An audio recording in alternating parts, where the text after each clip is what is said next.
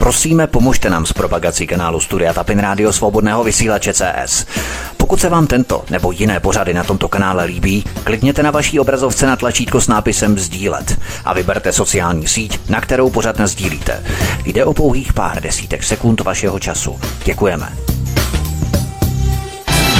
Příjemný, krásný, dobrý večer, dámy a pánové, milí posluchači od mikrofonu svobodného vysílače a nebo na kanále Odisí vás zdraví vítek. Jsme rádi, že jste si nás našli, že jste si nás naladili i dnes, protože dnes tady opět přivítám po nějaké době Janu Markovou. Jani, vítej, hezký večer, ahoj. Ahoj Vítku, dobrý večer přeju všem. Jak všichni víme, proběhly americké volby do kongresu. Bidenovi demokraté si povolali na pomoc i softwarové inženýry společnosti Dominion. Ale ani ti nezabránili vítězství republikánů v dolní sněmovně reprezentantů. Nakonec 218 křesel. Dlouho to tak ale nevypadalo. Je ten výsledek pro tebe ani překvapivým? Tak já jsem tyhle ty volby sledovala poměrně důkladně. Takže úplně překvapivý pro mě není. Já jsem ráda, že nakonec se podařilo tu sněmovnu získat, i když teda poměrně těsně. Ono je potřeba říct ještě, že v podstatě oni nejsou sečtené všechny ty hlasy. Ještě do dneška tam zbývá, myslím si, nějakých pět okrsků, kde to, kde to není dopočítané, takže ještě v podstatě se tam může něco stát. Může tam být třeba nějaký ten poměr 220 ku tomu zbytku, ale to uvidíme. Každopádně většina tam je a to je důležité.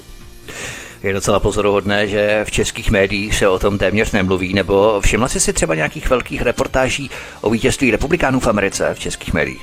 Tak já jsem si všimla takových těch podprahových reportáží spíš, že vlastně ty republikáni ani nevyhrávají, ono je to tak jako 50-50 a dokonce některá média to prezentovala tak, že vlastně, i když teda na počet uh, republikáni vyhráli, tak v podstatě uh, jakoby psychologicky prohráli, takže uh, ten výraz těch našich médií byl v podstatě víceméně směšný. A já vím, že třeba, jak jsem informovala o těch volbách, Aha. v podstatě každý den, tak se mi obrovsky zvýšila návštěvnost stránky a ti lidé mi i v soukromých zprávách psali a psali mi, no my o tom nikde nečteme, tady to v podstatě nikde není. My vůbec nevíme, co se v té Americe děje. A byli rádi, že někdo tyhle ty informace jim přináší a že někdo o tom informuje.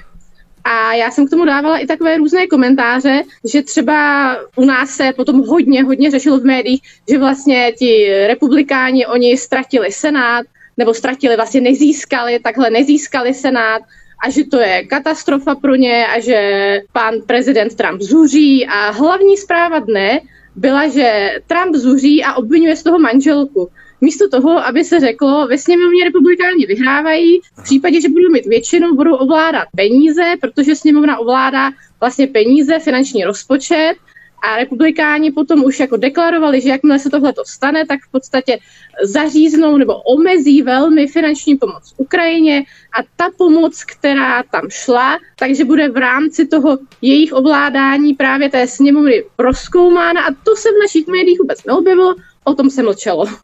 Já jsem si právě všiml, že kde američané přestanou, tak tam pravděpodobně kanaděné budou pokračovat, protože Justin Trudeau, kanadský premiér, se nechal slyšet, že bude chtít do černé ukrajinské tíry nalít dalších půl miliardy dolarů.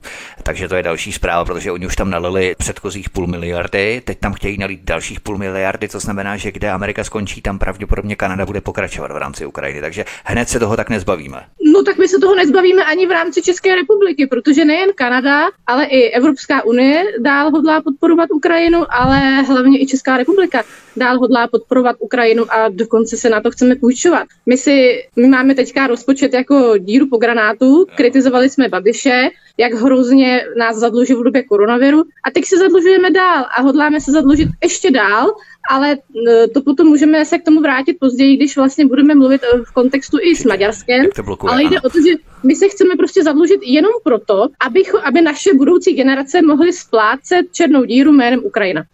To je stejně v té Americe, když bychom ještě doprobrali tu Ameriku tak eh, je to obrovský přerod, eh, který čeští amerikanofilové prodělali, protože já si velmi dobře pamatuju, jak tu různí Vondrové, Klvaňové a tak dále mávali americkými vlajkami kolem amerického radaru v Brdech v letech 2007-2008, jak si jeho model, model toho radaru uplácali z plastelíny a dali si ho na noční stolek hned vedle obrázku George Bushe mladšího ještě tehdy pod polštářem, všichni republikáni až za hrob. Jo? A teď najednou jim nějak ti republikáni nevoní. No tak jasně, tak teďka zase má třeba paní Černochová tank v kabelce, že jo, tak tato sice nemá za republikány, ale tak je to jako vtipný. Tak ať jdou, nikdy jim přece v tom nebrání Rakušanům, Černochovým a dalším. Oni můžou přece vesele do té Ukrajiny jít a můžou si to tam s nimi jít rozdat, když tak obrovsky chtějí válčit přece. Tohle, tohle to je právě paradox, že ministerstvo obrany vede, vede paní, která se zabývá tweety a působím na sociálních sítích a s tím, že si prezentuje tank kabelce. Mně to přijde úplně hrozný. Jo. Ale ještě zpátky teda eh, k té Americe. Eh, tam třeba bylo zajímavé, že právě tady v tom kontextu republikán Vance, který byl od začátku proti vojenské pomoci Ukrajině, tak velkým, jako velkým, velkou převahou hlasů vlastně vyhrál nad tím demokratem v tom svém obvodu a byl zvolen. To, bylo, to byl podle mě takový, teďka použiju parafrázu slova Petra Fialy, jasný signál k tomu, eh, jak američané smýšlí a co, co se pomalu v té Americe děje. Kam se, kam se ta společnost posunuje i v té podpoře Ukrajině. I když teda musím říct, že tam ta Ukrajina jako úplně hlavní téma těch voleb nebyla. To je pravda, ono se tradičně říká, že v Americe vedou ta domácí témata, než ta zahraniční, to zajímají opravdu jenom úzkou skupinu těch Američanů, úzkou skupinu obyvatel, ale prioritní jsou ta domácí témata, to znamená, kolik budou mít Američané reálně v peněženkách, což je správné, protože to by mělo být vlastně i v České republice, že? Přesně tak a těmhle volbám dominovalo takové jedno kontroverzní téma a to bylo třeba téma potratu, kdy v podstatě, a já si myslím, že tady udělali republikáni trochu chybu, že si to vzali jako jedno z hlavních témat, protože to je téma skutečně kontroverzní. Víceméně se to dotýká, nechci říct úplně každého, ale hodně lidí i z těch nízkých uh, rozpočtových skupin. To znamená, že vyjádřit se ke krizi na Ukrajině nedokáže každý, ale to, jestli chcete mít politiku potratu jako zákaz, anebo úplně volnou, tak tomu rozumí každá žena, každý muž. Takže demokrati to postavili trošku jako opozici, že chtějí chránit práva žen na tom, aby se mohli rozhodovat, co, jak naloží se svým tělem aby se nekriminalizovali lékaři, který, kteří jsou ochotní ty potraty provést. A já si myslím, že tohle bylo jedno z témat, na kterém ty republikáni hodně ztratili. To je sice fajn, ale to mně přijde opravdu jako tvrdý spin doktorinka prefabrikace, protože to je takové to téma, které je ryze zástupné a v podstatě neřeší tu reálnou krizi, která v Americe je stejně jako v Evropě, to znamená drahé palivo, drahá ropa, drahé nájmy a samozřejmě nemovitosti, hypotéky a tak dále, školné, prostě lidé nemají na ty věci ani si spořit na důchod pomalu v Americe, to už je, je takový folklor, jak si v rámci vytunelování penzijních fondů v době finanční krize a tak dále. To znamená, že tyhle ty věci jsou opravdu reálné a řešit nějaké potraty v kontextu tedy současné doby mně přijde opravdu jako velmi zástupné téma. Jako. Je, ale oni ti demokraté v podstatě moc neměli jako kam do jiných témat jako, jako by sahnout, jo? protože oni způsobují migrační krizi, oni, v, oni neřeší ty problémy právě toho zdravotnictví, neřeší problémy chudých lidí, tak si, tak si vybrali něco, no to já vím, ale... že musí ty republikány usmažit. Ti republikáni ale na to neměli přistoupit, na tu jejich hru, měli říct, ne, potraty nejsou tak, tak neměli, důležité. Ano. Proto, proto právě říkám, že si myslím, že tohle to byl jeden, jedna z chyb, kterou udělali, hmm. že začali hrát proti demokratům tady v tomto tématu, které, které v podstatě je, jak ty říkáš, zástupné. Ano. To je v podstatě rámování, jaksi framing. Jo? To znamená, že někdo mm. vymyslí určité téma, dá tomu určité mantinely a ostatní hrajou podle pravidel, které určí nikdo jiný. To je taková typická psychologická metoda, která probíhá tady samozřejmě v západních médiích a v západním stylu v rámci demokracie, svobody projevu, takzvané svobody projevu. Nicméně eh, v rámci těch amerických voleb ty si tedy sledovala velmi pečlivě, velmi bedlivě. Všimla jsi si třeba nějakých podvodů, třeba že nějaké pytle zase neoznačené byly převážené z okrsku do okrsku, aby se tam navyšovaly nějaké hlasy a tak dále, nebo nic takového neproběhlo? Tak já úplně samozřejmě nemůžu na 100% říct, že ty podvody probíhaly, nebyla jsem tam žádné speciální studie na to nejsou. Každopádně existovala na Facebooku stránka organizace, která se vyloženě těmito zvláštními jevy během voleb zabývala a tam jsme mohli vidět i několik těch specifických Bidenových křivek, takzvaně, ano. že se to hlavně v rámci korespondenčního sčítání opět dělo. Takže já za sebe jsem přesvědčená, že tyto věci se skutečně dějí, že korespondenční volba jako taková je nebezpečím a ohrožením každých výsledků demokratických voleb, ale já osobně jsem samozřejmě nikoho za ruku nechytila a všechna média nám budou tvrdit, že to je náhoda, že to je logické a že v podstatě žádné podvody se tam neděly, i když je to v mnohých případech teda do očí bíjící. Samozřejmě o tom softwaru Dominion se hovoří horem dolem a tak dále, to znamená, že tam ty podvody se dějí i na této úrovni. Nicméně v rámci těch demokratických pytlů v Americe, tak eh, ty pytle mají připravené asi za dva roky na prezidentské volby. Ono sice pár tisíc lidí do té doby zemře za ty dva roky v Americe, ale v Americe tam to vůbec není žádný problém. V Americe můžeš volit prý i posmrtně, jsem slyšel. Amerika je země budoucnosti. No tak ty nejenom, že můžeš volit posmrtně, ale ty dokonce můžeš klidně volit i mrtvé kandidáty. Tam jako můžeš, tam máš možností, koho si no. zvolit. V těch uh, letošních volbách se to stalo dokonce dvakrát. Byla to jedna paní, ještě myslím si, že eh, byla za demokraty a pak tam byl ještě další pan poslanec, no a ten byl taky už měsíc mrtvý a nikomu to nevadilo, byli zvoleni s velkou převahou a zdůvodněno to bylo tím, že je nestihli demokraté z voleb vyřadit za měsíc. Takže oni byli zvoleni, myslím, že v jednom případě to bylo dokonce 75%, nikomu, nikomu se to neoznámilo a ty volby se tam tedy budou muset samozřejmě opakovat, protože tohle by asi neprošlo, že by vládnul mrtvý.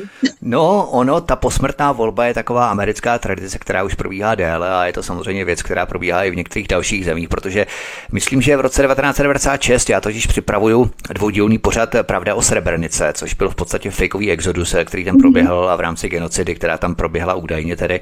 Tam se jednalo o to, že oni zaevidovali nějakých tři tisíce lidí, kteří byli údajně vyvraždění v rámci genocidy ve Srebrenice, která tam proběhla. No a potom se stalo za rok, že v roce 1996 zhruba těch samých tři tisíce lidí bylo zaregistrovaných u voleb. Aha, v Hercegovině. Jo, to je takové velmi vtipné. Takže to je takový American style. American style, přesně tak. Model. Tak to se volí, v Americe se bude volit.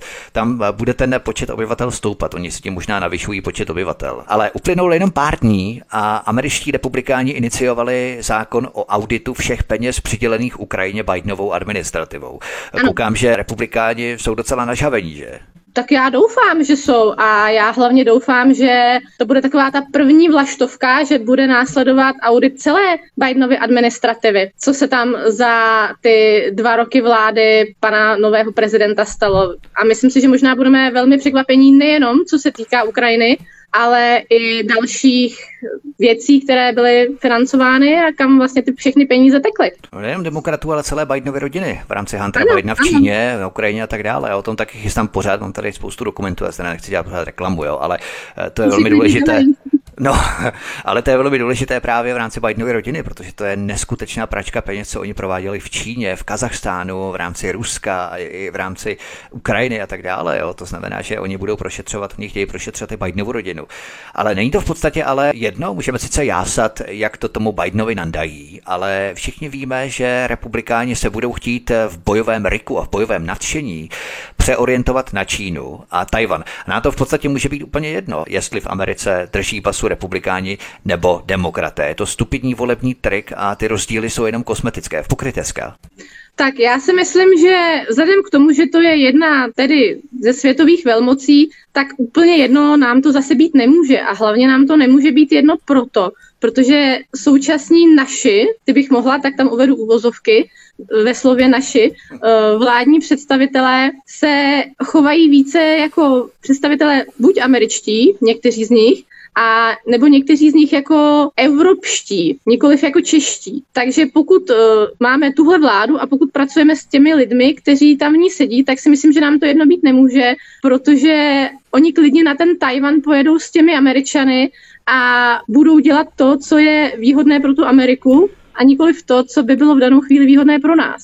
Já to rozumím. Já jsem spíš myslel, že nám by mělo být jedno, jestli v Americe vládnou republikáni nebo demokraté, protože oba dva potřebují nepřítele. To je právě takový ten koncept nebo schéma Ameriky, které ilustruje skutečnost, že Amerika za každou cenu potřebuje nějakého toho nepřítele ve světě, aby se mohli vyprazňovat vojenské sklady a zbrojaři mohli dál kšeftovat, vyrábět, tak někde ve světě potřebují mít odbyt zbraní. A když výjimečně třeba někde neválčí, tak čile zásobují obě strany konfliktu svými americkými zbraněmi, ale ta produkce a odliv odliv zbraní se nesmí za každou cenu zastavit. A proto je potřeba za každou cenu udržovat nějakého toho nepřítele ve světě. Je to obrovský biznis a je to jedno, jestli to Ukrajina nebo Čína. Samozřejmě Ukrajina je nám blíž, jo. to znamená, v tomto pohledu by nám to jak si být jedno nemělo, ale ten koncept toho nepřítele je tam pořád patrný jak u republikánů, tak i u demokratů. To je pravda, zase na druhou stranu je pravda, že třeba za prezidenta Trumpa se, Trumpa se žádný jiný nebo další konflikt nerozpoutal. Doufám, že na něho nemá tak velký vliv jako na demokraty třeba ten známý Deep State, Myslím si, že on jedná, i když ve spojení Trump a racionalita, to je takové trošku eh, legrační, ale myslím si, že on v tomto jedná víc uh, racionálně a víc, že je nám prostě v tomhle tom bližší ne, než, ty, než ty demokraté a jejich, jejich jakoby zájmy, no. I když samozřejmě ta Amerika nekouká na to, co je, co je dobré pro kohokoliv jiného než je Amerika. A je, máš pravdu, že je jedno, jestli jsou tam republikáni anebo demokraté. America first za každého režimu. Nicméně ano, podívejme se, eh, ty si to vlastně už čátečně nadčla, podívejme se na korespondenční volbu. Ta se v Americe rozmohla nebo rozvinula díky inscenaci covidu a covid ano. byl v podstatě skvělou záminkou, aby lidé nechodili fyzicky k volbám, ale aby lístky posílali. Korespondenční hlasování je v podstatě další moucha, která se zabila díky covidu, že?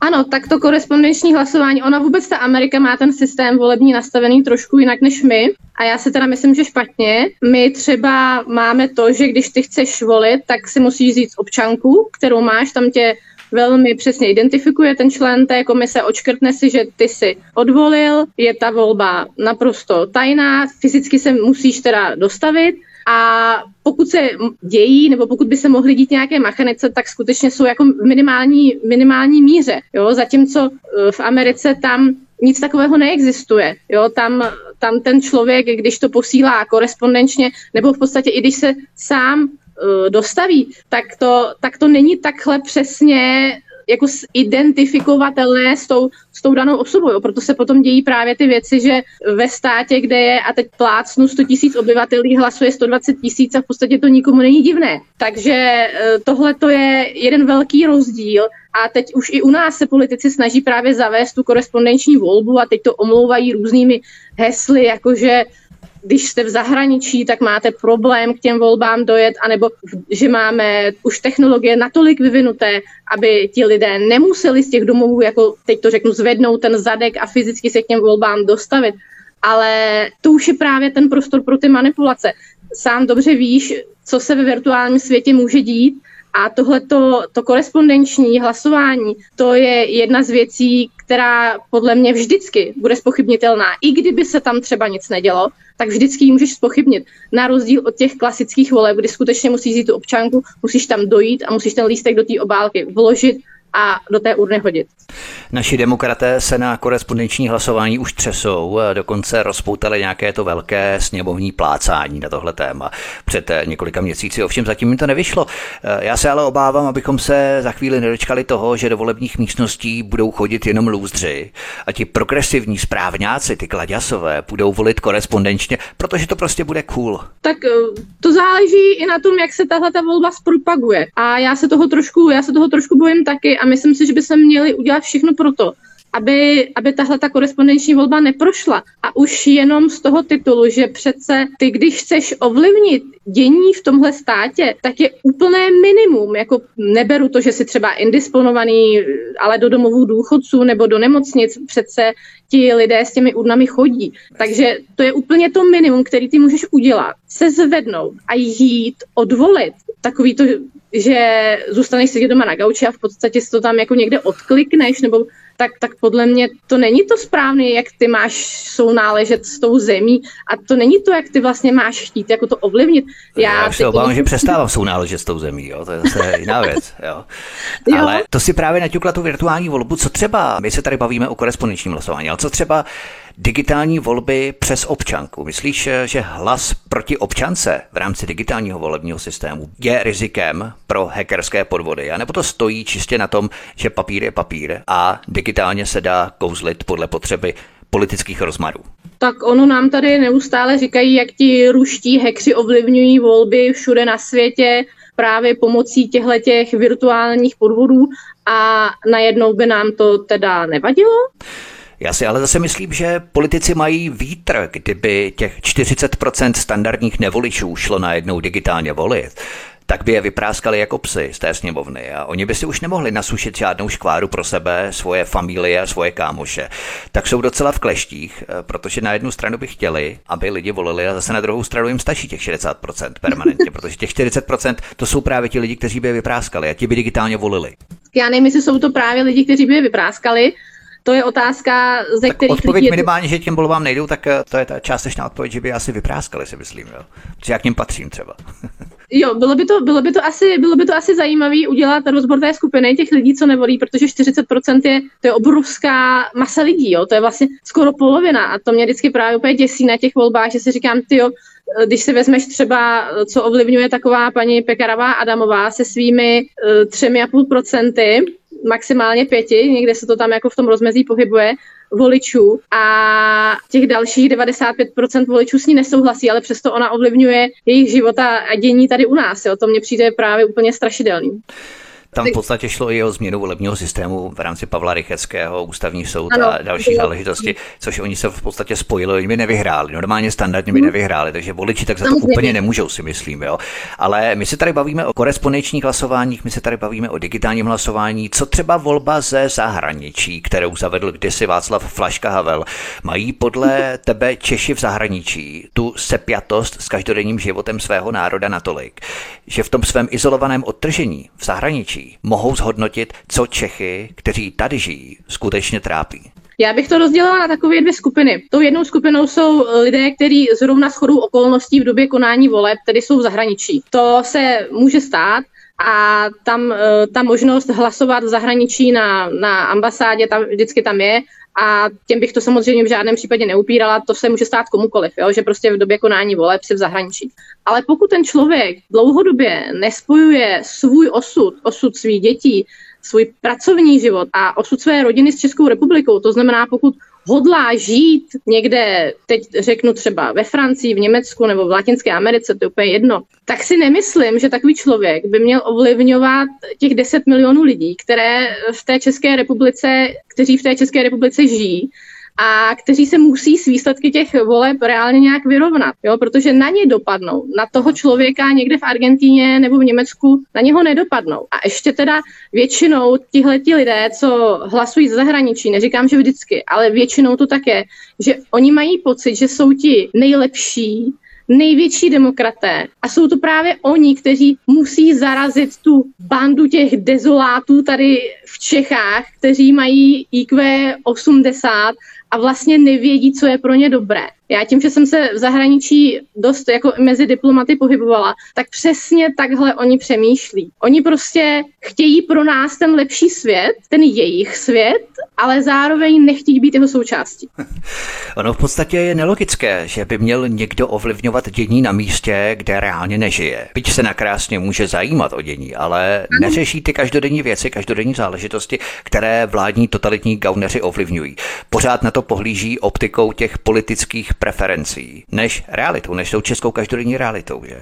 Ano, přesně tak. A oni se už, my jsme o tom mluvili v tom minulém rozhovoru, oni se identifikují víc evropsky než česky a dokonce spousta z nich těmi Čechy jakoby pohrdá, jo, jak jsem říkala, oni si prostě připadají lepší a mají pocit, že my se... Oni je musí vychovávat. Ano, ano, přesně tak, oni nás musí vychovat tak, abychom se chovali podle jejich představ. To je, to je právě to zcestné a proto já, já osobně teda nejsem proto, aby lidi, kteří nespojují svůj život s Českou republikou, tady měli hlasovací právo.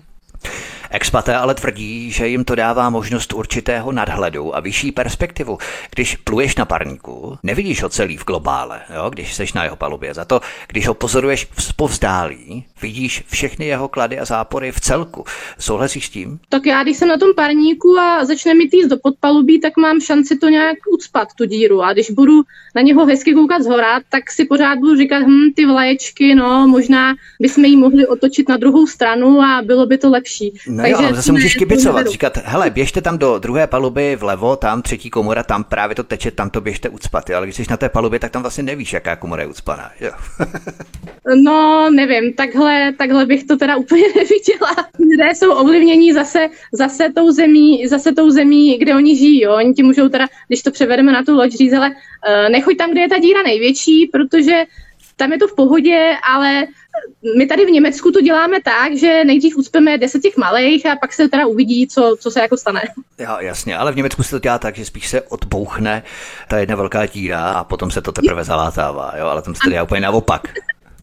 Ale my jsme ale už byli několikrát svědky toho, jak strany, které měly 4,8 nebo 4,9%, se najednou přehouply na 5,1, 5,2 právě díky narychlo přistanu vším hlasům ze zahraničí. Nemají to gauneři takto promyšlené, že z hlasy ze zahraničí se dá takto kouzlit na poslední chvíli a korespondenční hlasy by odšpuntovaly v podstatě masivní podvody, které jsme viděli před pár lety v Rakousku, třeba kde v jedné vesnici, jak to bylo v Americe, že v Rakousku také v jedné vesnici volilo 135% obyvatel a tak dále. Tak to je to, o čem mluvím, jo? že si myslím, že... Co to spojilo, skutečně... zahraniční i korespondenční hlasování? Ano, uh, já si myslím, že nějaké podvody tam asi jako ve všem, jako ve všem dělat jdou. Na druhou stranu si myslím, že ty lidé, jak jsme o tom teďka mluvili, ti lidé v zahraničí skutečně mají jiný, jiný názor, jiné cítění, než my tady, takže je možné, že i bez jakéhokoliv ovlivňování skutečně ty zahraniční hlasy jsou vždycky tím, tím pomyslným zobáčkem na vahách, hmm. ale možná je to spojením obojího, jo, jako, jako je to možný, že to je prostě spojení obojí těchto těch dvou věcí. Ale samozřejmě, jak říkám, no, já bych byla pro to zachování co, nej, co nejvíc to jde té osobní volby, i když ty říkáš zase těch 40% lidí, které k těm volbám ne, kteří k těm volbám nechodí, že by možná v tomto případě hlasovali. Je to asi námět k diskuzi. Také se vynořují pochybnosti o tom, zda je třeba, a tuším jsem zaznamenal někdy, že by to měli změnit do roku 2030 nebo do roku 2026, že by se mělo volit v pátek, pouze v pátek, nikoli v sobotu. To znamená, že se bude volit pouze jeden den. No, to, jsem taky myslela. Ono ve většině zemí se teda volí jenom jeden den, my to máme takové trošku, takové trošku zvláštní, že volíme dva dny a zase jo, i ty naše dva dny už jako vyvolávají takové dohady, jestli v tu noc mezi těmi volbami se do těch místností někdo nedostane, jestli se tam něco neděje, jestli tam nějaké falšování neproběhlo. Myslím, že v minulých parlamentních volbách dokonce bylo prokázané, že v nějakých městech se to dělo, nějaké, že nějaké ty manipulace z hlasy tam byly. Já bych Třeba to byla asi... uklizečka. Já bych asi nebyla proti jednodenním volbám zase jenom z důvodu, že to, že to, že to zamezilo těmhle těm spekulacím, jestli to teda bylo nebo nebylo, nebylo správné, anebo nech teda v každé, v každé té volební místnosti potom v noci je nějaká kamera. Nevím, nevím, jak by se tohle to dalo vyřešit. Ale je pravda, že my skutečně máme ten systém nastavený tak na ty dva dny, jako to není skoro nikde. My si zahrajeme písničku, protože jsme mluvili skoro půl hodiny, tak si zahrajeme, aby jsme se trochu odpočinuli. Naším hostem je Jana Marková od mikrofonu svobodného vysílače nebo na kanále Odyssey vás zdraví. Vítek, písnička je před námi a po ní pokračujeme, podíváme se na české dezolátní politiky, jak šíří dezinformace. Hezký večer, příjemný poslech. Od mikrofonu svobodného vysílače nebo na kanále Odyssey vás zdraví Vítek. Vítám vás v druhé části našeho pořadu, jejímž hostem je stále Jana Marková. Podívejme se teď na to, jak čeští politici dezinformují, až se jim práší od úst i od bankovních účtů. Viděli jsme to na raketě, která přistála v Polsku. Naši kokainisté hned rozjeli válečné bubny, že šlo o ruskou raketu. Jak ale přibývaly důkazy, začaly couvat. Najednou to byla možná ruská raketa, ale pak najednou ukrajinská. Všechno v pohodě, všechno zapomenuté. Myslíš, že to je příklad, který bychom si měli zapamatovat a vrít do kuloárů v rámci české politiky, že čeští politici jsou právě ti, kteří šíří dezinformace a oni by se měli spovídat především před fízly v podobě ministerstva vnitra Víta Rakušana? No tak určitě tohle to bylo, tohle to bylo nejenom jako naprosto vylhané, bez jakýchkoliv důkazů, ale to klidně za určité situace mohlo být přímé ohrožení naší země, protože pokud já obviním nějaký stát z toho, že zaútočil na jiný stát na to a vyzývám jako naši politici, já potom tady uvedu nějaké citace, kdy samozřejmě vede Markéta Pekarová Adamová, tak a že by se na to mělo okamžitě začít tady tomu bránit, aniž bych měl k tomu jakékoliv relevantní důkazy, tak to skutečně může být velmi nebezpečné. To, to já, jak ty říkáš, vůbec nevím, jestli tohle by mělo být jen tak opomenuto, jen tak zapomenuto a mávnout, mávnout nad tím rukou, protože to se evidentně může stát kdykoliv jindy. Oni jsou schopni nás zatáhnout do války, aniž by k tomu měli jediný důkaz. Takže aby bylo tady jasno, Ukrajina napadla Polsko, co by člena NATO, a článek 5 jak si není? Tak ona ho asi úplně nenapadla, to byl zřejmě, zřejmě to byla chyba. Její to byla chyba, ale kdyby to bylo z Rusko, tak by to chyba nebyla. Tam je ten problém. Kdyby to byla ruská no, raketa, chyba ano, by to nebyla. By to ano, kdyby to bylo Rusko, tak by to samozřejmě chyba nebyla. Jo. Uh, teďka převčírem se třeba i prezident Erdogan vyjádřil, že v podstatě napadl Sýrii a Irák a tam to, tam to jako taky zatím nevadí. Tam jsem nezaznamenala žádné vyjádření našich politiků, že člen NATO napadl jinou zemi. Jo, já to teda odbočuju. Ano. Takže tam, eh, tam to bylo i, že pan prezident, polský prezident Duda, ten vyzýval ke zdrženlivosti, dokonce sám řekl, že ne, v tu, už v ten večer, že neexistují žádné přesvědčivé důkazy o tom, kdo tu raketu jako odpálil a že Polsko a Varšava prostě zůstává klidná, ať se to všechno, ať se to všechno nejdříve vyšetří a potom se dělají nějaké závěry. Zatímco teda naši politici měli jasno okamžitě z minuty na minutu. Mě tom hrozně baví takové to krasobruslení, protože oni v okamžiku, kdy zjistili, že to byla ukrajinská raketa, tak místo, aby se ta červená, místo, aby se omluvili, místo, aby nějakým způsobem eh, to uvedli na pravou míru, tak to ne. Oni začali krasobruslit, ty Pekarové a Rakušanové a Fialové, Černochové a tak dále. A oni řekli, že kdyby Rusko nenapadlo Ukrajinu, tak by Ukrajina neměla důvod odpalovat rakety a tím pádem by logicky žádná raketa z Ukrajiny na Polsko nedopadla. Ano, a tím by teda jako Markéta Pekarová Adamová nemusela lhát. To je, to je úžasná přesvědčení. V podstatě no, tak to můžeš eh, to odmapovat až vlastně do počátku lidstva, kdy opice se skočily no. ze stromu v Africe. Touto relativistickou úplně, teorií si vlastně můžeš odvyplňovat všechno. Úplně, úplně, přesně tak, úplně všechno. Ty vlastně lžeš, ale ty za to lhaní nemůžeš, protože kdyby někdo něco neudělal, tak ty bys nemusel lhát. Jo, a paní Pekarová třeba konkrétně tady k tomu řekla, že uh, ruská raketa zasáhla naši sousední zemi a blízkou spojence a je potřeba se tomu společně bránit. Takže ta by vyrážela hned. Pan Zdechovský, to, byla stej, to byl stejný případ. Odpověď státu na to bude tvrdá a nekompromisní. On prostě, pan Zdechovský, ten už nemluví za nás, pan Zdechovský mluví za celé NATO. Jo? Takže nezůstane, nezůstane v Polsku bez odpovědi. Takže mít pana Zdechovského v NATO, tak možná už tady Česká republika vůbec není. Říkalo se, že takzvaná dezinformace se stane realitou za rok. Za několik let se říkalo, že dezinformace se stane realitou za několik měsíců. A teď je to vlastně nový rekord, kdy se dezinformace, takzvaná dezinformace, vyhrotila do 24 hodin, že? No, jak kde? Protože třeba pan prezident, pan ukrajinský prezident Zelenský ještě i další den tvrdil, že to nebyla ukrajinská raketa v žádném případě, že to byla prostě ruská raketa. A teprve, až když americký prezident Joe Biden teda ho tak trošku pomyslně vytahal za uši, že to už jako fakt přehání, když všichni vědí, jak to bylo, tak tu svoji retoriku změnil. Ten se na tom teda trval víc než 24 hodin, myslím.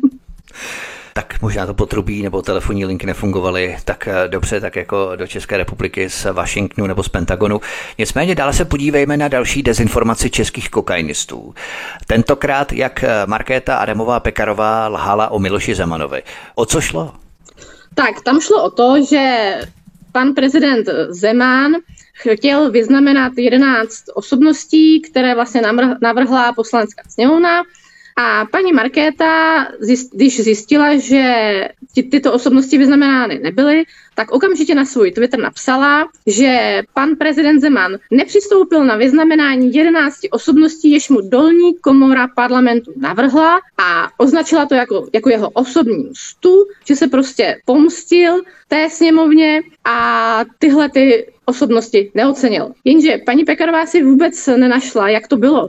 Ona si nezjistila, že pan prezident Zeman tyhle ty lidi ocenit chtěl, ale oni to odmítli, toto ocenění z jeho rukou převzít. Takže následně, když to zjistila, myslím, že ji na to upozornila frekvence jedna, teď se nejsem úplně jistá, tak to, teda, tak to teda smazala, ale jako můžeš udělat chybu. Jako neměl by si ji dělat, pokud seš, pokud seš uh, předsedkyně sněmovny, ale dobře. Ale místo toho, aby ona se omluvila a uvedla to celé na pravou míru, tak ona v podstatě na to řekla, že si to neuvěřila a že si to vlastně ani ověřit nemohla. A že to ale a zase tak úplně nevadí. Takže veřejný politický činitel si to ověřit nemohl, ale soukromá frekvence jedna nebo nějaké médium si to ověřit mohlo. No ano, ale ona, ona vlastně ne, nejenom, že si to ověřit nemohla, samozřejmě, že mohla, ale ona si to ani neuvěřovala. Jako, ty, tam, tam, stačilo, tam stačilo opravdu zavolat, tam stačilo si to přečíst, tam si stačilo přečíst to zdůvodnění, ale ne, prostě já jsem předsedkyně sněmovny, já se tady můžu klidně lhát, mně se vlastně nic nestane a že o tom píšu na svém Twitteru a šířím to mezi lidi, to vlastně taky nevadí, protože no co, no, tak, tak se to stalo. To je v podstatě neuvěřitelné, protože oni kolem sebe mají různé experty, poradce, asoše, poskoky, já nevím, za kolik mega, jo, jeden, jeden poslanec stojí, já nevím, jestli jeden milion půl mega minimálně, eh, se všemi těmi poskoky a se vším tím palivem a já nevím, co všechno mají zadarmo tohle je neuvěřitelné, že v podstatě oni nedokážou využít ten svůj aparát, který kolem sebe mají, který kolem nich stále jaksi orbituje kolem nich, tak oni nedokážou využít ani jednoho člověka, aby v podstatě někde zvedl telefon, zavolal, věřil si to, to je věc na 5-10 minut. Já si myslím, že ne, že nedokáží. Oni by dokázali, kdyby chtěli, ale já si myslím, že oni mají už takový pocit jakoby nedotknutelnosti, že nemají pocit, že to je potřeba. Mě na tom zaráží ta psychologie, že oni se nejenom, že neomluví, ale oni v podstatě tomu přistoupí tak, že ten tweet smažou. Jo. Oni nepochopí, že třeba lidé můžou mít print screeny toho tweetu, jo, nebo že prostě lidé si to pamatují a tak dále. A tím, že to smaže, to nesmažou z paměti lidí, ale oni si myslí opravdu, že jo, já to smažu, děkujeme, zapomeňte, nic se nestalo. No a ano, to je jedna věc. A další věc je, že místo toho, teda, aby se za to ještě omluvila, jak jsme říkali, že nejen se se neomluvila, tak ona ještě k tomu hnedka si přisadila, že pevně věří, že příští prezident už teda bude ten důstojný a správný a od něj si to ocenění teda ti lidé, navržení sněmovnou převezmou a zase jsme u toho. A vlastně ani teda nebude potřeba lhát. Takže vlastně za to, že já jsem teda zase lhala, tak teď za to teda nemůže jako to Rusko, ale teď za to může ten Zeman. Za to může Zeman, za to může Putin, za to může kdokoliv. Nicméně, jak se díváš na Miloše Zemana, který naskočil na ten neoliberální vlak. No už to začalo v podstatě před dvěma lety, kdy v tom svém slavném projevu prohlásil, že by na lidi bez roušek hnal policisty a naposledy udělil vyznamenání Volodymyru Zelenskému. Co zatím podle tebe je? Co zatím podle tebe stojí? Uh, já nevím, co zatím úplně stojí. Já si myslím, že pan prezident Zeman prodělal taky nějaký takový zvláštní přerod a já, ačkoliv jsem teda nebyla v době ČSSD a tak jeho fanoušek v žádném případě, tak pak jsem měla pocit, že to je to menší zlo, které si tady můžeme zvolit, ačkoliv nadšená jsem z toho teda taky nebyla. Tak právě v době koronaviru, kdy nejenom s těmi rouškami, ale i to, jak vlastně malé podnikatele uh, označil za příživníky a neschopné lidi, jako a že by jim žádné dotace a kompenzace nic podobného za COVID nedával, načež sám byl součástí toho systému, tak já jsem teda, musím říct, velmi přehodnotila i ten zbytek pozitivního názoru, co jsem na něho měla. Jo, takže, takže asi takhle, no. Myslíš, že Miloš Zeman byl ve skrytu tím neoliberálem už od začátku, protože první, co udělal vlastně na hradě po svém zvolení v roce 2013, bylo, že tam vyvěsil vlajku Evropské unie. A v tom si vzpomínám třeba, že jako první na světě pozval Juana Guaido ve Venezuele na státní návštěvu do České republiky. Juan Guaido byl vlastně pučistickým prezidentem dosazeným Amerikou místo Nikolase Mandury, že tehdy si pamatujeme. Takže ty náznaky, které probleskovaly pod povrchem, jsme mohli pozorovat uh, už v podstatě dlouho. Tak možná, možná třeba i byl. Já zase zmíním trošku ten kontext vyloženě té České republiky. Vždyť to byl právě Miloš Zeman, který jsem pozval všechny ty různé zahraniční investory a firmy, které které tady stavěly ty haly. Byl to Miloš Zeman, který jim tady na úkor českých podnikatelů nabízel různé daňové úlevy a pobídky firmám, které tady po dobu těch daňových úlev byly, podnikali, podojili tady naš, naši, naši půdu, naši zemi, najali si na to pracovníky z Mongolska a když úlevy skončily, tak se zase všechno jako zbalili a odešli. Takže tady v tomhle je to klidně možné. To je ale hrozné, když se vlastně vybavíme eh, různé ty průmyslové haly, technická centra a tak dále, které všude rostou jako houby po dešti. Když vlastně uvidíme, že ta krásná, nádherná orná půda, kterou tady máme, je proměňovaná na stavební parcely a staví se tady všude ty průmyslová centra, která se staví pořád. Ono to nepřestalo. Ten fenomén průmyslových center, technických center eh, je tady pořád, že? A my z toho v podstatě nic nemáme, kromě problémů. Teď si vím, eh, ta infrastruktura, většinou jsou to okrajové části Prahy, určitě jsi někdy jel tady ve středočeském kraji, v okrajových částech Prahy a přilehlých oblastech. Ty silnice, to všechno, to je totální hmm, katastrofa. Hmm. To jako... Ty nakladáky, že jo, všude jezdí, samozřejmě. No jasně, to jedeš v Ukrajině pod tankodromu a tady v ve středočeském kraji a jsi na tom jako hodně podobně. Takže ta infrastruktura nestačí. Teďka voda, jo, tady se pořád řeší vstřebávání třeba vody do krajiny. Tady všechna ta voda, co prostě spadne na ty haly, tak to poteče někam do kanálu, do nějakých těch retenčních nádrží, na to pole se prostě zpátky nedostane. Teď eh, kriminalita, ta zase souvisí s těmi agenturními zahraničními pracovníky. To já jako mladoboleslačka vím víc než dobře, co se v takových oblastech děje. Takže to jsou, to jsou prostě spojité nádoby. A ve finále, co z toho my máme? Jako, jako co z toho máme my? Že tady ty zahraniční firmy podnikají a v případě, že by tady měli odvést nějaké daně, tak teda to optimalizují a dají si nějaké náklady z pobočky v Kajmanských ostrovech a nezůstane nám tady z toho skoro nic. Jako, jako jaký my z toho máme výhody? Co z toho máme? Proč to tady chceme? To je samozřejmě věc, která potom se bude řešit i v budoucnu, protože ty haly samozřejmě budou chátrat v okamžiku, kdy podniky z nich eh, půjdou pryč, půjdou do třeba nějakého regionu, který je lacinější pro ně, protože oni v určitém okamžiku zjistí, že ty daně jsou pro ně takové, až tady pominou ty daňové prázdniny, že vlastně už není možné udržet to jejich podnikání na takové úrovni jako dříve v rámci těch korporací, tak půjdou nikam jinam. Ty haly tady nám zůstanou, budou chátrat a my vlastně to budeme muset eh, komplet revitalizovat, že jako Česká republika. My vlastně budeme sanovat jejich zisky, tak my no. prostě budeme sanovat ty škody. A to nejsou jenom třeba ty daně. Teďka jsou to třeba i ty drahé energie. Vždyť už několik firm avizovalo, že pokud tady bude, budou energie, jako je plyn a elektřina, tak drahé, jako jsou teď, a to teda mimochodem třeba elektřinu, ačkoliv my vyrábíme, tak my máme nejdražší elektřinu jako nejenom v Evropě, jo, jako my máme, máme prostě skoro nejdražší elektřinu na světě. Teď k tomu byl úžasný graf, kdy všichni v Evropě mají levnější elektřinu než my. A, a ty firmy prostě řekly, hele, tak my, se, my si to tady všechno zbalíme a půjdeme jinam, protože nám se to tady, nám se to tady prostě nevyplatí. Takže jo, takže to nemusí být jenom kvůli daním, ale bude to i kvůli uh, politice naší vlády, která v podstatě nevytváří vůbec příznivé podnikatelské prostředí už ani pro ty zahraniční firmy, pro nikoho. Podívejme se teď ještě na další téma před píšničkou. Podívejme se na Rakušanovy plakáty. Pro ty, kteří eh, nevědí, o co jde, co je to za plakáty, Rakušanovy plakáty? Rakušanovy plakáty, tak to je, to je takové nové hobby našeho ministerstva vnitra. Kromě potírání dezinformací teda ještě převzal roli nástěnkáře.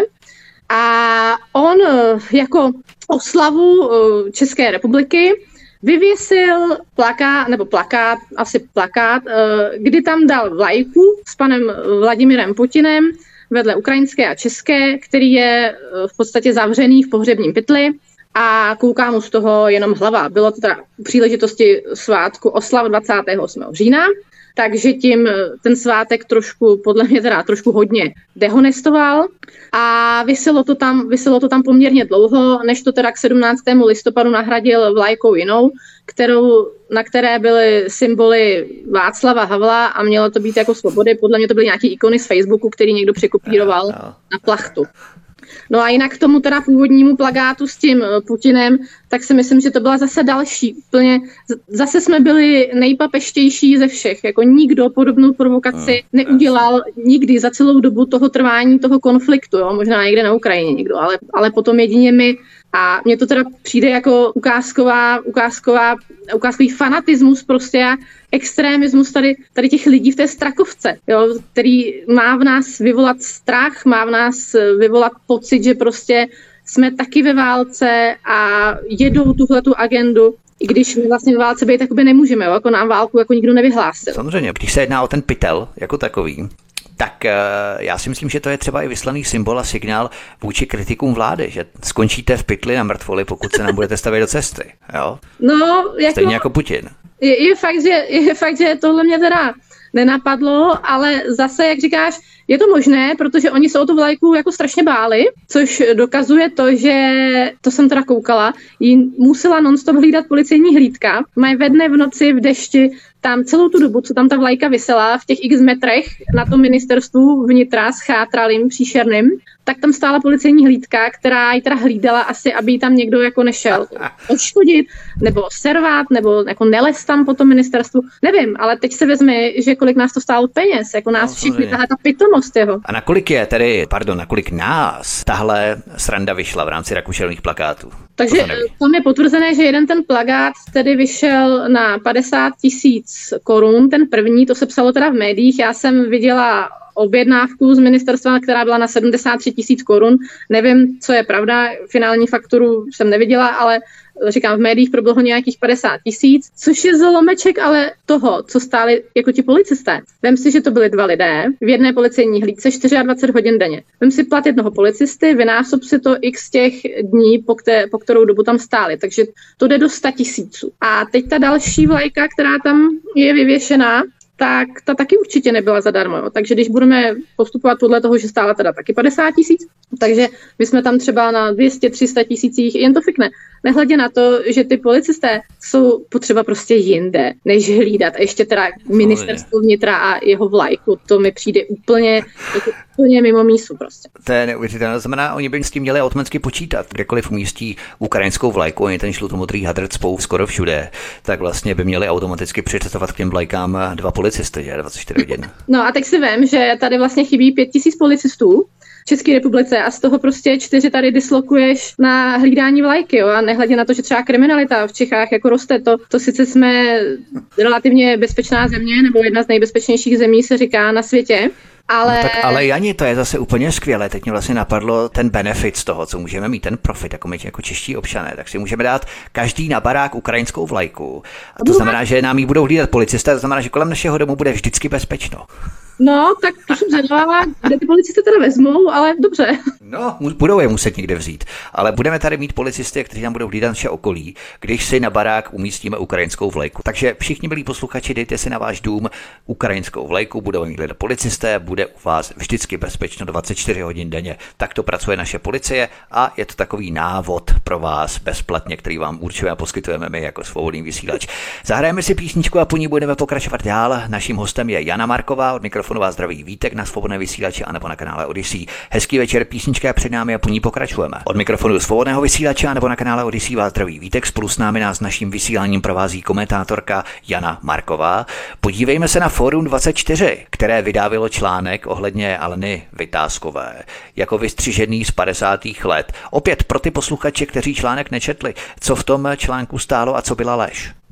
Takže On to byl článek, který byl prezentován jako názor hlavní editorky eh, toho Fora 24, což je potřeba říct, že to nebyl jako článek vyloženě Forum 24, ale jako názor hlavní editorky. Samozřejmě v kontextu toho, kdo ta paní je, tak to, tak to splývá.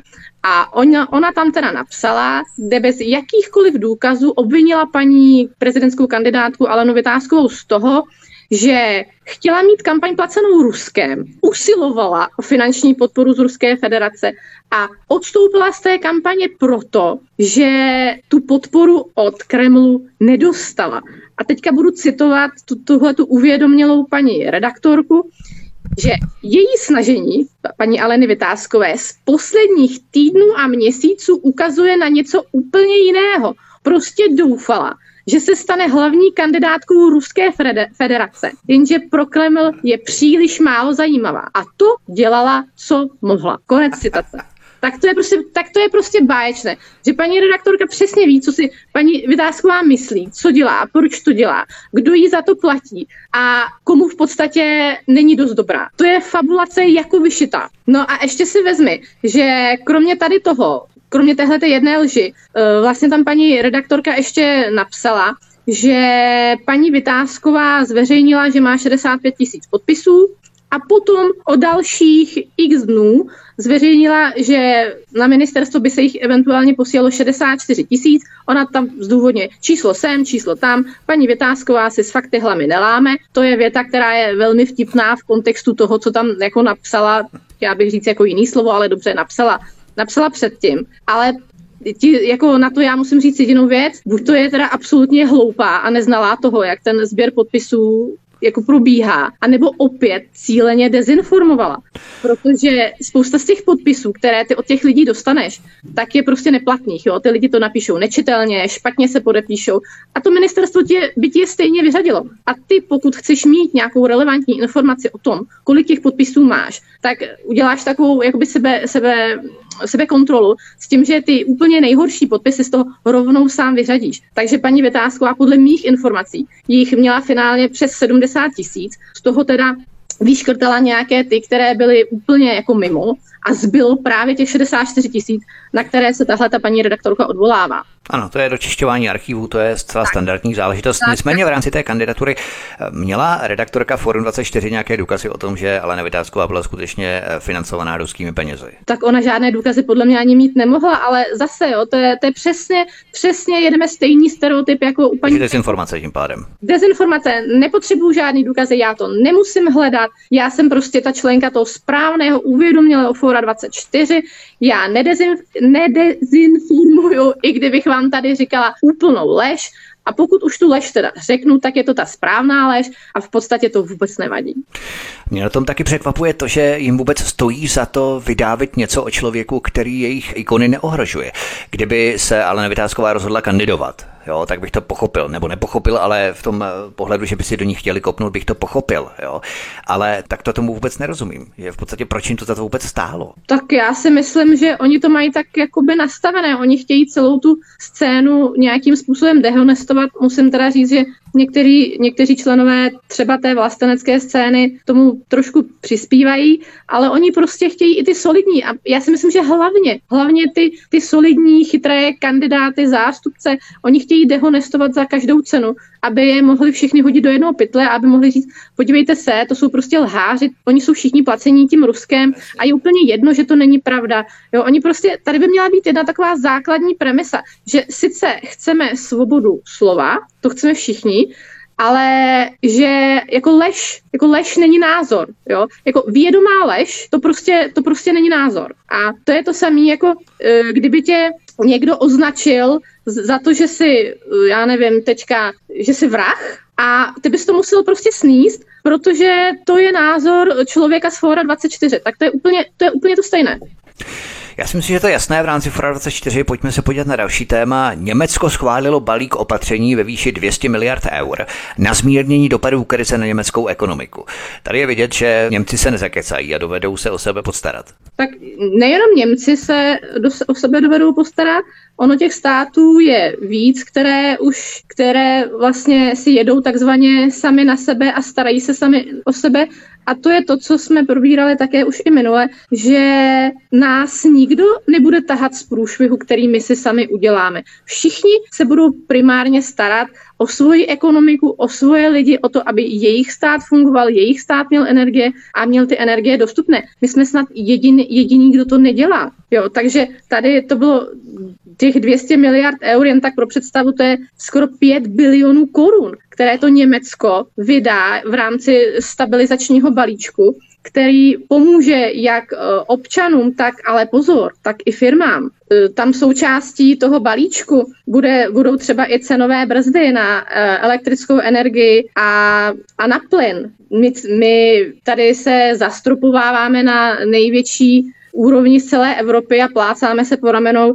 jak jsme dobří, ale to Německo dělá mnohem, mnohem, mnohem víc. Jo. Tam třeba, co teďka si odsouhlasili, odsouhlasili tak uh, Němci jako spolkový sněm tak oni uhradí zálohy na plyn za německé domácnosti za prosinec, ale i za malé firmy, aby jim pomohli překlenout to nejhorší zimní období, tak, eh, tak to ten stát právě tady z toho stabilizačního balíčku zaplatí, zaplatí za ty lidi. A od těch prosincových záloh tam budou osvobozeny teda, jak jsem říkala, i menší a střední podniky, které mají běžné odběratelské tarify a teď to teda cituji tady z jednoho média a jejich roční spotřeba plynu je nižší než 1,5 milionu kWh. Takže to, je, to jsou docela už jako i slušné firmy. Tady u nás, tady u nás se neděje nic, tady u nás jediný, nad čím přemýšlíme je, jestli teda zvýšíme daně, jestli teda sahneme lidem na uh, důchodový věk, jestli prodloužíme odchod do důchodu, a teďka pan ministr Válek přemýšlí o tom, že se zvednou poplatky na pohotovostech u lékaře. Takže my vlastně jdeme úplně jako, my se tady odvoláváme na Evropu a Německo a my vlastně jdeme úplně totálně jako, jako proti. Pro, v podstatě proti těm jejich opatřením. Jo. A, a zatímco my hodláme daně s, jako zvyšovat, tak třeba ještě v rámci tady toho balíčku, co jsme mi mluvili, tak teďka eh, německý parlament schválil, kromě teda tady toho, že zaplatí ty zálohy za ty firmy, ještě dalších 18,6 miliardy eur eh, jako balíček finančních úlev pro obyvatele. To znamená, že nějakých 48 milionů Němců od příštího roku bude prostě platit nižší daně. To je viď? To je, to je neuvěřitelné, nižší daně. To je v podstatě ale ono je to hezké na jednu stranu. Němci vrazí do rozpočtu nejdřív 200 miliard, potom 18,6 miliard, ale zase otázkou je, kde na to Němci vezmou. To je obrovské zadlužení, 200 miliard je 5 bilionů korun, jak si řekla, tedy miliard miliard. To je dvakrát tolik, než je náš státní dluh, který je 2,5 bilionu. Samozřejmě, že Němci uvažují v jiných dimenzích, ale není to šílená pálka, to jde jenom o nějaký balíček v podstatě energetický. A kde na to chtějí vzít, oni si půjčí a znamená, že tu svou zemi zadluží ještě mnohonásobně víc. Tak oni na rozdíl od nás tedy měli je mnohem víc prosperující ekonomiku a oni měli prostě nějaký po, finanční polštář, který my tady, který my tady uh, nemáme. Jo? A já jsem ještě teda jenom uh, ti chtěla říct jednu takovou zajímavost pro posluchače, protože třeba uh, v rámci tady toho ještě tam uh, rozhodli o, o tom, že se zvýší rodičům příspěvky na děti, jo, což já třeba jako maminka bych jako vnímala jako já vím, že v podstatě tady u nás v Čechách, kdo, kdo pracuje, tak na nic nemáš nárok. Jo, čím víc pracuješ, tak samozřejmě tím menší máš nárok a ideálně, ideálně nepracuj vůbec a pak něco teda od toho státu dostaneš. Což je taky jakoby nastavené špatně. Ale teď se vím, že kdo je jako nejvíc s tímhle, touhletou krizí jako postižený? Právě třeba ty samoživitelé nebo rodiny, co mají jako víc dětí. A ti Němci rozhodli, kromě těch daňových úlev, které se, které chtějí dosáhnout zvýšením základní nezdanitelné částky příjmu těch lidí, ale kromě tohohle toho ještě, že zvýší ty příspěvky na děti, rodinám s dětmi a že třeba od ledna budou uh, ti rodiče dostávat na dítě 6 tisíc korun přepočtu, přepočtu na naše peníze. A ještě teda jednou zajímavou jako věcí je, že tyhle ty rodiny s dětma v Německu bez ohledu na výši příjmu ty příspěvky dostávají uh, každý měsíc. Jo, takže u nás se to prostě počítá, čím víc vyděláváš, tím méně dostaneš, ideálně nic. A tam v tom Německu třeba na první dvě děti to je uh, eh, 5300 nebo 219 eur. Na každé další dítě se to zvyšuje 225 eur a na třetí a na, na ty další 250 euro. Jo. Takže tady dostaneš 800 a seš rád a tam to od ledna na každé dítě bude teda 6000 korun. To je neuvěřitelné. Znamená, že navzdory krizi se v Německu ta životní úroveň, životní standard maximálně zvyšuje. Tady. No, rozhodně se úplně dramaticky nesnižuje tak, jako, jako se sníží u nás, kdy v podstatě spousta lidí už je na hranicích chudoby, ale o tom se tady nemluví. Já vždycky, když se podívám třeba Facebook nebo Twitter ODS, tak mám pocit, že ta jejich dorostenecká skvadra, co jim to tam dělá, že je naprosto úplně jako paralelní realitu. Jaké jsou třeba dominantní témata, která oni tam řeší? tak jsme nejlepší, my jsme pro vás zastropovali plyn, my jsme pro vás získali plyn, pak je to teda spousta těch statusů je výborných typu uh, premiér Fiala si podává ruku s pilotem, pilot salutuje, uh, premiér kráčí, premiér líbá Uršulu von der Leyen a takovýhle, takovýhle statusy, no, to je, to je jako úplně směšný prostě. No, to jsou opravdu takové ty PR jako celebrita, jo, v podstatě to už vůbec nemá s politikou nic společného. Teď, teď, jsem třeba, teď, teď jsem to dořekla a teď jsem si tady rozklikla uh, stranu Facebooku ODS a teď tady zrovna vidím, že pan uh, Martin Kupka kráčí k letadlu a za chvilku bude ta fotka s tím pilotem. tak to je, fakt, to, je, to je jako fakt vtipné. No. To je opravdu celebritizace politiky. Nicméně je ale jasné, že každý se o sebe bude starat sám. Co na to čeští kokainisté budou asi jásat až do posledního zmrzlého seniora, zdá se. To asi jo, protože já jsem teďka zase četla článek eh, a jsem to slyšela od kamarádky, kterou mám na, na, pracovním, na pracovním úřadě, teda jednu, dal, další mám na poště. A ti lidé jsou skutečně zoufalí, oni vůbec nechápou, co se to stalo. Oni prostě platí ty svoje zálohy tak, jak je platit měli. Dokonce doplatili i to navýšení, které třeba měli, měli zaplatit a teďka jim přichází upomínky, že, že stále dluží. A oni nevědí, co mají dělat, protože mnohdy ty zálohy a mnohdy ty doplatky jsou likvidační. Oni, Vlastně, jdou na doraz už teď, důchod, oni prostě ten důchod takový nemají a pak tady se bude někdo plácat po rameni, že jim zdvihne důchod o 6 stovek. To, to, je, to je stejně směšné, jako rodinám s dětmi přidali nebo dali pět tisíc na dítě, který utopí v první záloze. Pojďme na další téma. Maďarsko blokuje přidělení 18 miliard eur Ukrajině, které chtěla nalít Evropská unie. Myslíš, že ty peníze budou v ukrajinské černé díře chybět, nebo už si Brusel našel nějakou jinou okliku, jak ty peníze do Ukrajiny nakonec dostat?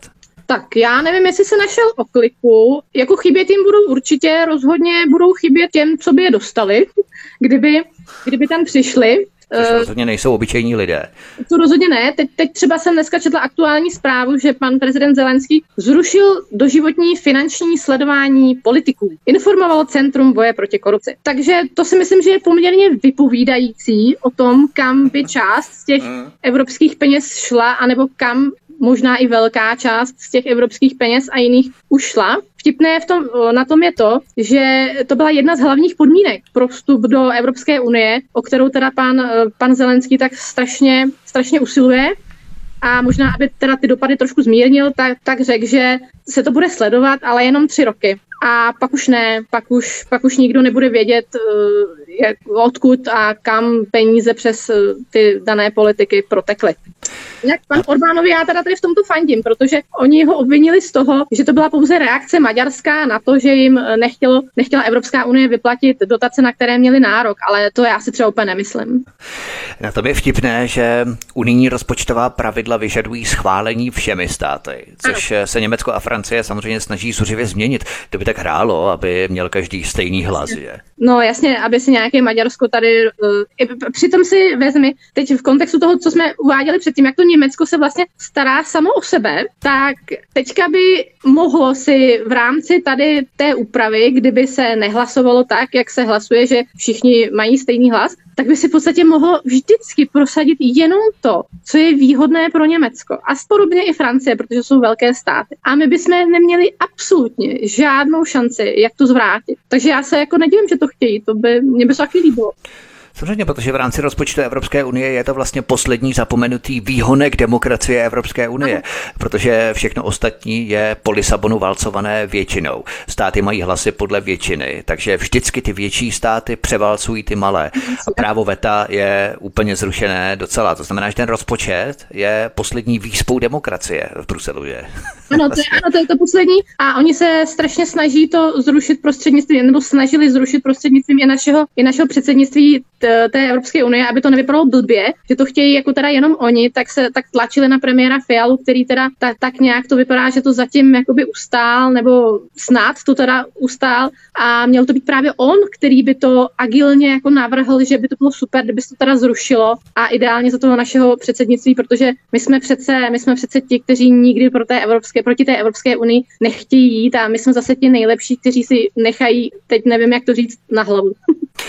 My jsme se tady bavili o Maďarech v rámci dotačních pravidel, že Evropská unie nechtěla Maďarům přiklepnout dotace, na které měli Maďaři právo. Myslíš ale, že to Maďaři blokují třeba jenom s hecou, že se šprajcli pro to, jak s nimi Brusel zachází kolem různých teplých vyhlášek, že zakazují dětem ve školce si posváče přešít pohlaví a tak jim to Budapešť vrací Bruselu v této formě? Tak já nevím, jako samozřejmě těch 13 miliard eur, které Maďarsko mělo dostat, není úplně částka zanedbatelná, hlavně když do toho rozpočtu evropského taky něco přináší a teďka najednou by se mělo bez ničeho hodit 18 miliard Ukrajině. Jako částečně je to i možné, že prostě to je taková trošku nátlaková akce, aby, aby jim ty peníze, které jim náleží, teda přidělili nebo nebo, nebo ta Evropská unie dala taky. A hlavně možná spíše to takové to poselství, že se oni se nenechají vidí, že se nenecháme vydírat, možná takhle bych to viděla já, že se nenecháme vydírat Evropskou unii, co si můžeme a nemůžeme na našem území dělat my, když bez našeho souhlasu Evropská unie rozhoduje o tom, kam i naše peníze půjdou. Tak možná bych to viděla spíš takhle. Závěrem pořadu se podívejme ještě na Markétu Adamovou Pekarovou. To je taková naše oblíbenkyně. To je taková oblíbenkyně naše, kterou máme hrozně rádi, protože ji hodně věnujeme. Která chce zvýšit politikům platy v průměru o 10 papírů příští rok. A ty zbytky, které jim odpadnou od úst v poslanecké kantýně, házet holotě do potravinových bank. Jak to vlastně je?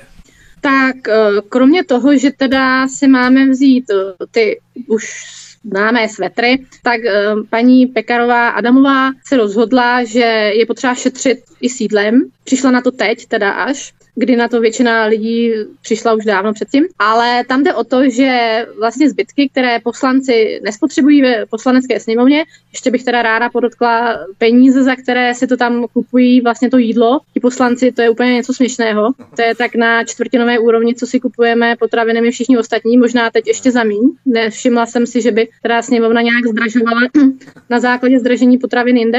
No a to, co zbyde, takže se teďka nebude vyhazovat, ale bude se to vozit do potravinových bank. Na to mě překvapily dvě věci. První věc je, že se to teda předtím vyhazovalo, že tam je takové množství toho, toho jídla, kdy vy víte přesně, kolik tam je lidí za tu dobu, kolik kdo co spotřebuje a přesto jsou takové objemy, které se vyhazují. To mě teda překvapilo.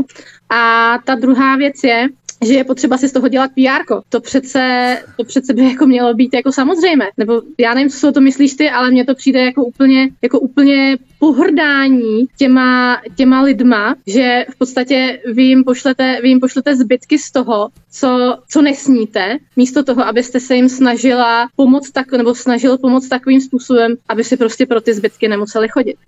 Takže jako politici si zvýšíme platy o 10%, abychom si zaplatili svou vlastní neschopnost. A budeme předstírat, jak pečujeme o chudé tím, že jim hodíme zbytky z poslanecké jídelny do potravinových bank. No, mě z toho bylo, mě z toho bylo úplně, teda úplně jako na nic, když jsem tenhle ten status, který měl být zřejmě, zřejmě pozitivní, četla. Nehledě na to, že já jsem nějaké jídlo do potravinových bank, no, potravinové banky taky jako, jako vezla, vozila, a tam mě třeba úplně šokovalo, když jsem mluvila s těma holkama nebo s těma, uh, s těma lidma, co to, tam, co to tam vedou, že si tam běžně jezdí pro jídlo třeba dětské domovy. No, že prostě oni, oni nemají dostatek, jakoby, jo, že se prostě jezdí do potravinových bank nebo domovy důchodců. Jo. Nebo pečovatelák, jestli jezdí do potravinových bank, tak to jen tak, aby to nezapadlo v kontextu těch, v kontextu těch prohlášení, jak paní Pekarová teda teď, teď můžou jíst poslaneckou, poslaneckou stravu. Tak to je neuvěřitelné. Mně napadá ten příměr ze středověku, tam to šlechta a aristokracie dělala stejně, že házeli chudině eh, jídlo, co jim zbylo, co jim odpadlo od úst, tak házeli chudině v podstatě. Tak to je něco podobného jako ve středověku, až na to, že tam ty ohledané kosti šlechta házela psům a ne lidem, takže jsme si vlastně polepšili dnes. Ano, o trošku, no, o trošku jsme na tom. to se ještě možná časem změní. No, tak to ještě uvidíme. Každopádně končíme v rámci našeho pořadu. Vyčerpali jsme všechna témata, která jsme tady měli na programu. Já ti ani moc děkuji a ještě závěrem. Ano, ale bych to zapomněl. Jsem to chtěl původně načnout eh, na začátku, ale zapomněl jsem na to, tak na konci jsem na to skoro zapomněl taky. Minule jsme tady řešili českou spořitelnu, která prý nepovoluje připojení na účet bez otisku prstu anebo bez nějaké mobilní aplikace v chytrém telefonu, tak to prý není pravda, protože nám psalo dost lidí, že můžou používat v rámci české spořitelny SMS kód, autorizační kód, aby se přihlásili na svůj účet přes internet, normálně přes e-bankovnictví, e-banking, takže to funguje. Není tam potřeba pouze pouze aplikace nebo pouze otisk prstu, ale funguje to i v rámci standardního přihlašování, i v rámci plateb, v rámci karty, že to funguje i přes autorizační SMS kód ID3 Secure, nebo jak se to jmenuje. Jo, to znamená, že tak funguje opravdu. Byla to věc, kterou jsme si úplně neověřili a není to pravda, opravdu funguje tam ještě něco jako SMS, autorizační zpráva, je to úplně běžné v rámci České spořitelny. Tak to bychom chtěli jenom uvést na pravou míru. Ano, máš pravdu, tohle to byl omyl, kdy já jsem eh, vycházela z toho, jak to nastavila Česká spořitelna mě, byla to chyba, omlouvám se za to posluchačům a skutečně jsem si i já potom teda ověřila u, u České spořitelny, že to jde, takže ano, tohle to byla chyba. Takže to napravujeme i my teď a omlouváme se, uvádíme věci na pravou míru. Ale my to nesmažeme, my se za to umluvíme, jo? my to nesmažeme jako tweet. Tak, jak jsem říkala, člověk může udělat chybu, jako nemělo by se to dít, takže, takže doufám, že už doufám, že už to nestane. A ještě jednou se za to posluchačům omlouvám. Tak, ale můžou za to vlastně ti, kteří vynalezli peníze, to znamená, my to můžeme svést úplně na kokoliv. Já jsem to teda pojala úplně špatně. Ty za to nemůžeš, můžou za to ti, kteří vynalezli peníze, kteří to banku vedou. Telefon. Telefony, protože tam chodí ty SMSky takže vlastně všichni ostatní za to můžou. Takže my vás zdravíme, milí posluchači, děkujeme vám, že jste to s námi vydrželi až do konce. Budeme samozřejmě rádi, když nám zanecháte vaše postřehy, názory, dojmy třeba z toho pořadu, nebo třeba nějaká další témata, která byste chtěli, abychom řešili třeba v příštím pořadu. To budeme velmi rádi, pokud nám zanecháte třeba nějaké vaše podněty témat, které byste chtěli načrtnout nebo nastolit příští pořad, který budeme s Janou Markovou vysílat. Každopádně já se s tebou loučím, Janí, měj se moc krásně. Naším hostem byla komentátorka Jana Marková. Měj se ahoj. Já se také loučím, ahoj Vítku a krásný večer všem. Tento i ostatní pořady si milí posluchači stáhněte buď na našem webu svobodného vysílače svtv.info, případně svobodný pomlčka vysílač.cz, na našem podcastu, anebo primárně zavítejte na náš kanál Odyssey a tady stiskněte tlačítko odebírat a také zvoneček, to znamená upozornění, zapnout upozornění, notifikace, abyste nepřišli u další pořady. A také vás prosíme, abyste sdíleli tento pořad na sociální média. Pokud s názory Jany Markové souhlasíte, pokud chcete, aby se o tom dozvěděli i další vaši přátelé, okruh vašich známých kamarádů, přátel na sociální síti, na tom virtuálním prostoru, určitě prosím klikněte na tlačítko sdílet a tady vyberte sociální síť, na kterou tento pořad nazdílíte. Budeme velmi rádi. Takže to by bylo všechno. Od mikrofonu vás zdraví Vítek ze svobodného vysílače nebo na kanále Odyssey spolu s Janou Markovou. Hezký večer, příjemný poslech. Prosíme, pomožte nám s propagací kanálu Studia Tapin Rádio Svobodného vysílače CS. Pokud se vám tento nebo jiné pořady na tomto kanále líbí, klikněte na vaší obrazovce na tlačítko s nápisem Sdílet a vyberte sociální síť, na kterou pořad sdílíte. Jde o pouhých pár desítek sekund vašeho času. Děkujeme.